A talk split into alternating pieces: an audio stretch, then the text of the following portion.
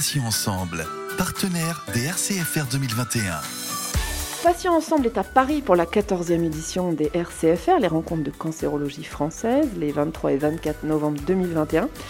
Et à cette occasion, j'ai le plaisir de recevoir Coralie Marjollet, qui est présidente de l'association Imagine, une association qui lutte contre les cancers gynécologiques. Bonjour Coralie. Bonjour Céline. Alors Coralie, est-ce que vous pouvez euh, vous présenter en quelques mots, surtout présenter votre association Imagine? J'aimerais savoir à qui elle va s'adresser et puis comment vous aidez et vous soutenez les patientes au quotidien. Imagine est une association de patients et de proches qui a été créée en 2014, donc maintenant ça fait sept ans.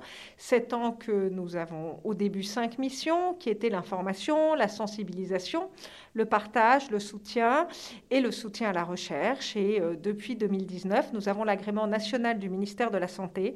Et donc, euh, la défense des droits des patients fait aussi partie de nos missions. Donc, on accompagne euh, les patients au quotidien par différentes actions de proximité, avec des lignes d'imagine écoute, où des patientes atteintes de pathologies peuvent répondre à d'autres patientes qui traversent des difficultés similaires. On a aussi nos célèbres cafés Imagine instaurés par Brigitte Massico, la précédente présidente euh, qui, a fait beaucoup pour cet accompagnement euh, des patients euh, au quotidien. Donc maintenant, des cafés Imagine en présentiel. Ils ont recommencé dans différentes villes de France, puisqu'on a une vingtaine d'antennes, y compris en Nouvelle-Calédonie. Et puis aussi en distanciel, parce qu'on va les conserver pour les patientes qui n'ont pas la possibilité de se déplacer ou dans les régions où Imagine est, moins présente. Et puis il y a d'autres formes d'accompagnement avec VIC Imagine vert et on va développer un VIC utérus. C'est un petit compagnon virtuel qui permet de poser des questions à tout moment du jour et de la nuit.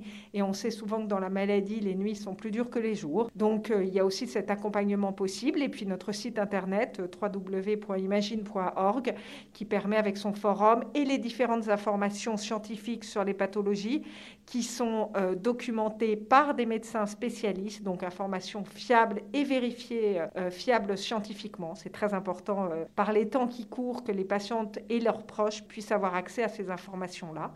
Donc euh, au niveau de l'accompagnement des patientes, il y a tout un panel de possibilités pour se sentir moins seule, puisque Imagine avait été créé à l'origine, puisque les patientes, alors qu'il y a 15 000 cancers gynécologiques par an en France, se sentaient très seules dans leur pathologie. On parlait beaucoup des cancers du sein, les cancers du premier étage, euh, comme disait Brigitte, et très peu des cancers du rez-de-chaussée, les cancers gynécologiques, qui sont le cancer du col de l'utérus, le cancer de l'ovaire, le cancer de l'endomètre ou du corps de l'utérus, et puis le vagin et la vulve. Euh, ces, cinq cancers euh, sont des cancers souvent tabous, euh, auxquels euh, on ne pense pas et de ce fait-là qui sont euh, souvent détectés très tardivement, avec dans certains cas des pronostics difficiles du fait du, diagnostic tardif de ces maladies. Coralie, nous sommes au RCFR, on, l'a dit, hein, en direct quasiment. C'est important pour Imagine, j'imagine, de participer au RCFR, j'ai pas pu m'en empêcher. C'est très important d'être présent puisque le RCFR, c'est un, un moment où les médecins, les institutionnels, les différents acteurs euh, de la cancérologie française euh, dialogue, euh, se pose à un moment de l'année pour réfléchir aussi aux innovations thérapeutiques et puis pour réfléchir à, aux pratiques actuelles pour essayer de, d'en tirer des conséquences et de les améliorer et entendre la voix des patients euh, pouvoir travailler ensemble, parce que souvent chez Imagine, on dit que euh, c'est tous ensemble, tous les acteurs euh, de la santé publique, qu'on pourra faire avancer les choses pour les malades, c'est-à-dire les médecins, les professionnels de santé, les institutionnels, les assopatientes, les laboratoires également.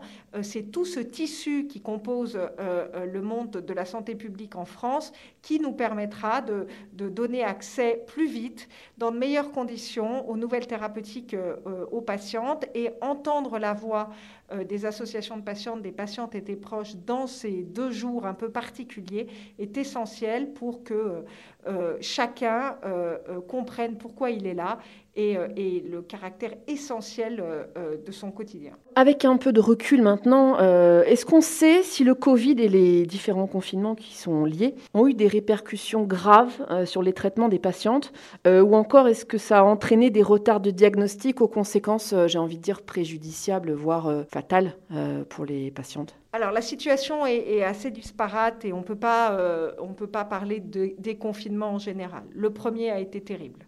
Le premier, la chirurgie s'est arrêtée hein, le 16 mars, puisque comme on ne savait pas les modes de contamination du Covid, c'était aussi une façon de préserver les patientes, de ne pas rajouter de la maladie à la maladie. Donc il n'y a pas eu de chirurgie pendant le premier confinement en cancéro-gynéco. il n'y a pas eu d'accès aux essais cliniques non plus pendant ce premier confinement, parce que pareil, on ne savait pas les incidences du Covid dans les essais cliniques et ça risquait de les altérer et de porter préjudice à toutes les patientes qui, euh, étaient dans ces cadres d'essais cliniques. Et puis, dans certaines régions, les régions les plus touchées, il y avait même des patientes sous traitement qui n'ont pas pu bénéficier de leur chimiothérapie pendant ces deux mois et demi. Donc, le premier confinement a été absolument délétère en cancéro-gynécologie avec, euh, avec des patientes qui nous ont quittés pour un diagnostic. Euh, alors, il pouvait y avoir le diagnostic, mais pas de prise en charge parce qu'impossible. donc, ça, ça a été vraiment difficile. Ensuite, la, la deuxième chose et la deuxième conséquence de ce premier confinement, c'est que plus personne n'a eu de suivi médical pendant deux mois et demi. Donc, euh, s'il y avait des symptômes qui apparaissaient, et déjà en temps normal, euh, on a tendance à pas consulter. Nous, les femmes, on est embolisées par beaucoup de choses dans notre vie quotidienne. On pense rarement à nous. C'est pour ça d'ailleurs qu'on avait fait une campagne en 2018 euh, pour que une fois par an, on pense à une consultation gynécologique. Une fois par an, on pense à nous. on s'occupe de nous. on est aussi très importante. Tous les gens qu'on aime et qui sont autour de nous le sont, mais il faut aussi penser à nous. Et, là, dans cette pandémie, on a encore moins pensé à nous que d'habitude.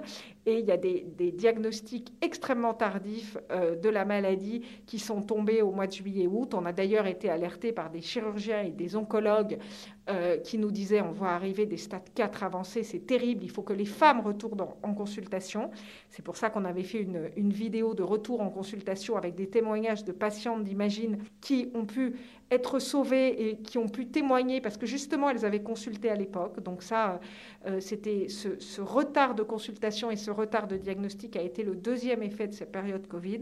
Depuis euh, le deuxième confinement, le troisième semi-confinement, les choses se sont plus stabilisées et, on est plus, euh, les essais cliniques ont repris normalement et, et, les choses sont plus dans une routine. Alors justement, on entend beaucoup parler d'essais cliniques, mais qu'est-ce que c'est qu'un essai clinique en matière de cancer gynécologique? Est-ce qu'on peut expliquer en en quelques mots, euh, c'est peut-être pas en quelques mots, mais est-ce qu'on peut expliquer au grand public euh, et aux patients ce que c'est qu'un essai clinique, euh, Coralie? Alors, les essais cliniques en cancérogynéco sont absolument essentiels parce que la cancérologie gynécologique reste une cancérologie à mauvais diagnostic, que ce soit dans le cancer du col où il y a 3000 cancers par an pour 1100 décès et ou dans le cancer de l'ovaire où il y a 5200 cancers par an pour 3800 décès. On, on comprend à ces chiffres que, les pronostics sont difficiles parce que malheureusement le standard thérapeutique est ce qu'il est.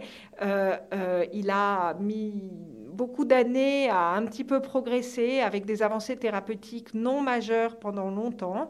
Donc euh, il est essentiel pour les patientes de pouvoir avoir accès aux dernières innovations thérapeutiques. Et, et, ça bouge et il y a des vraies avancées depuis, depuis quelques années. Il y a une nouvelle thérapeutique avec les antiparpes qui permettent aux patientes soit muter BRCA comme Angelina Jolie, soit euh, euh, dont la tumeur euh, réagit au test HRD, d'avoir accès à ces thérapeutiques qui leur donnent du temps euh, non seulement en mois, mais en années, avec des patientes qui sont traitées depuis 5-6 ans et qui sont encore avec nous. En plus, c'est une thérapie orale, donc avec une bonne qualité de vie. Elles peuvent vivre pleinement leur vie de femme, parce qu'un des combats d'Imagine aussi, c'est pas survivre euh, avec la maladie, c'est vivre pleinement sa vie de femme. C'est pour ça aussi qu'on développe euh, des carnets nutrition ou des carnets sexualité, parce qu'il il ne s'agit pas juste de vivoter, mais si on le souhaite, de, continuer à vivre pleinement sa vie de femme. Donc, les, cette, cette avancée euh, thérapeutique euh, est liée à des essais cliniques et, des patientes entrées dans les essais cliniques ont permis de, déterminer que euh, ces nouveaux traitements pouvaient avoir un vrai bénéfice pour elles et ont permis aussi de déterminer ce nouveau test HRD qu'on peut faire sur les tumeurs dans le cancer de l'ovaire. Donc les essais cliniques permettent de faire avancer les choses. Et là, on le voit avec euh, le cancer du col de l'utérus, puisque euh, au congrès de l'ESMO 2021, Nicoletta Colombo, euh, qui était l'investigateur international d'un essai, a montré que l'immunothérapie dans les cancers du col avancé, où pour l'instant, il n'y a pas de thérapeutique, encore une fois, le standard thérapeutique est en échec, d'où l'importance en cancérogynéco d'avoir accès aux essais cliniques.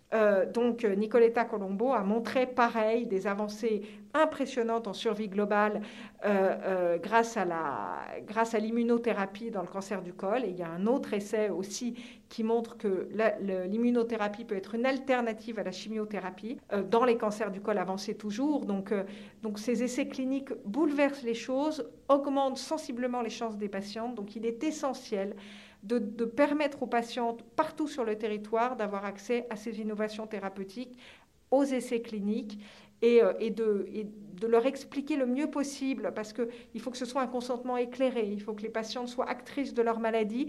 Ce n'est pas leur imposer une, une hypothèse thérapeutique, c'est que encore une fois, ensemble, parce que c'est vraiment le mot chez Imagine, ensemble, la patiente, le médecin, tout l'environnement hospitalier, euh, euh, on, lui donne les, les, meilleures chances de prise en charge dans sa pathologie. Alors justement, vous parliez tout à l'heure du cancer du col de l'utérus. Alors on parle de plus en plus du papillomavirus et de ses conséquences, donc sur le cancer du col de l'utérus. Est-ce que la recherche fait des progrès euh, dans ce domaine? Est-ce qu'on avance significativement par rapport peut-être à il y a une dizaine d'années? Alors, tout d'abord, il faut parler de la vaccination. Et, je ne peux pas intervenir sans parler de la vaccination, puisqu'Imagine a obtenu le remboursement de la vaccination des garçons entre 11 et 19 ans, puisque, euh, euh, encore une fois, c'est ensemble, c'est les, hommes et les femmes, les filles et les garçons qu'on viendra à bout de ce virus, puisque euh, ce n'est pas un virus exclusivement féminin, ce qu'on a cru pendant très longtemps. c'est un virus qui touche les hommes et les femmes. le papillomavirus humain entraîne 6 000 cancers par an, 4 000 femmes, 2 000 hommes, et 3000 décès par an, autant que sur la route. Donc, euh, on n'en a pas parlé pendant longtemps. Là, il est essentiel que la parole se libère dans le papillomavirus, euh, puisque le virus HPV est un virus extrêmement contagieux.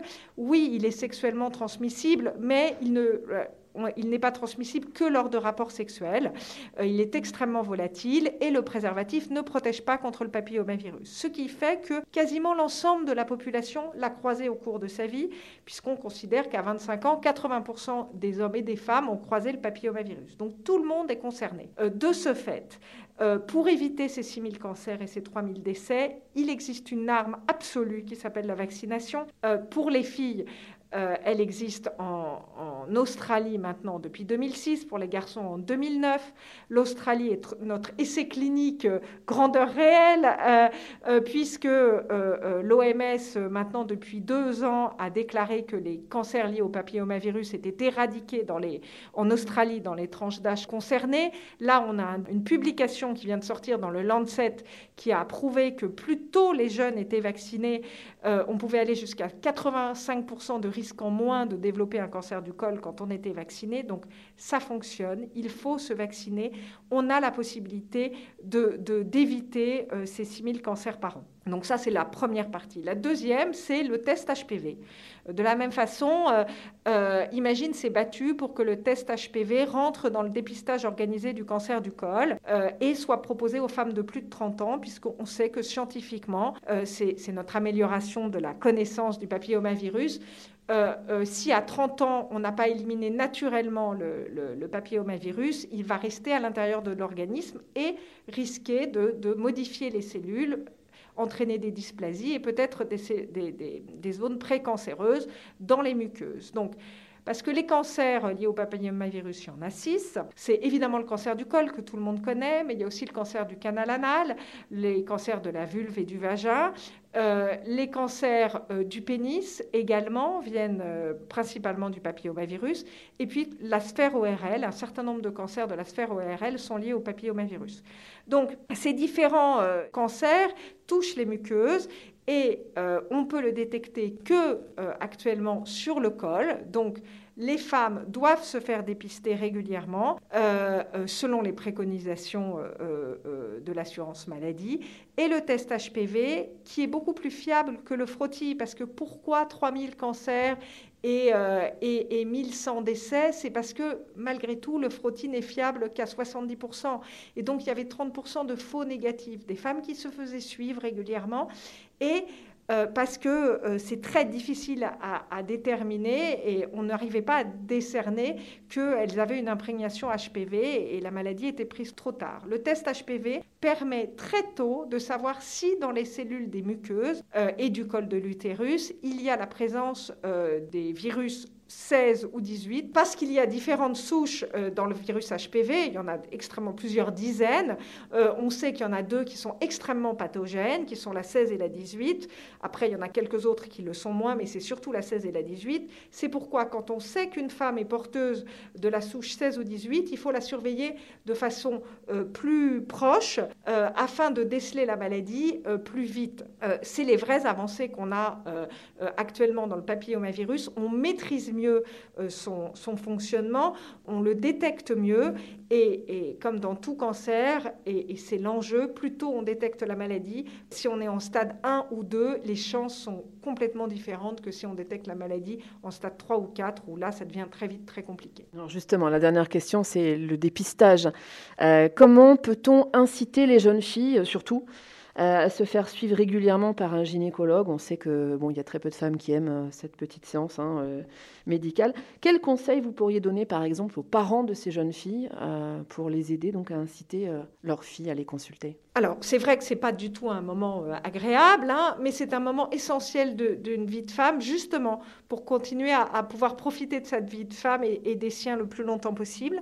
il faut, à mon sens, décorréler, parce que chez les jeunes filles, il y a souvent ce, côté ah elle va aller chez le gynécologue c'est pour avoir de la contraception euh, non euh, on va bien chez le dentiste, on va bien chez l'ophtalmo régulièrement, et eh ben on va chez son gynéco de la même façon pour se faire suivre, pour faire attention à soi, pour aussi se sentir bien dans son corps de femme euh, et mieux le connaître. C'est essentiel. Euh, c'est pas tabou l'intimité d'une femme, c'est essentiel à sa vie aussi. Ça fait partie de la vie et avoir une consultation gynécologique. Alors ça c'est aussi un point important parce qu'il y a, on le sait, des déserts médicaux, des endroits de France où il y a très peu de gynécologues et un accès difficile. Les sages-femmes ou les médecins généralistes, certains d'entre eux habilités, peuvent faire une consultation gynécologique. Et c'est souvent plus facile pour une jeune fille quand, avec une sage-femme, euh, une certaine proximité peut, peut, se mettre en place qui aide, ou avec un médecin généraliste avec qui elle s'entend bien. Euh, et puis ça peut venir progressivement. C'est pas dès le début une, auscultation, c'est aussi un dialogue, euh, une consultation gynécologique. Et c'est en instaurant ce dialogue et cette confiance qu'on euh, pourra permettre aux jeunes filles de se faire suivre régulièrement. Et puis en parallèle, on essaie de développer, nous, chez Imagine, ce qui existe déjà dans d'autres pays européens, c'est euh, la possibilité d'avoir un kit de dépistage des tests HPV euh, en pharmacie ou auprès de professionnels de santé. Alors ça, ça concerne les femmes de plus de 30 ans. Mais c'est vrai que quand on a une difficulté euh, pour avoir un rendez-vous avec euh, une sage-femme, un généraliste ou un gynécologue, ça permettrait tous les 5 ans, comme c'est préconisé, de faire un dépistage et de savoir s'il y a cette imprégnation HPV. Et encore une fois, pour prendre la maladie mieux, plus tôt et dans de meilleures conditions. Merci Coralie Marjolais. Je rappelle que vous êtes présidente de l'association Imagine qui lutte contre les cancers gynécologiques. On était en direct de la 14e édition des RCFR, les rencontres de cancérologie française. Merci beaucoup Coralie. Merci Céline et merci de porter la voix des patients. Ensemble, partenaire des RCFR 2021.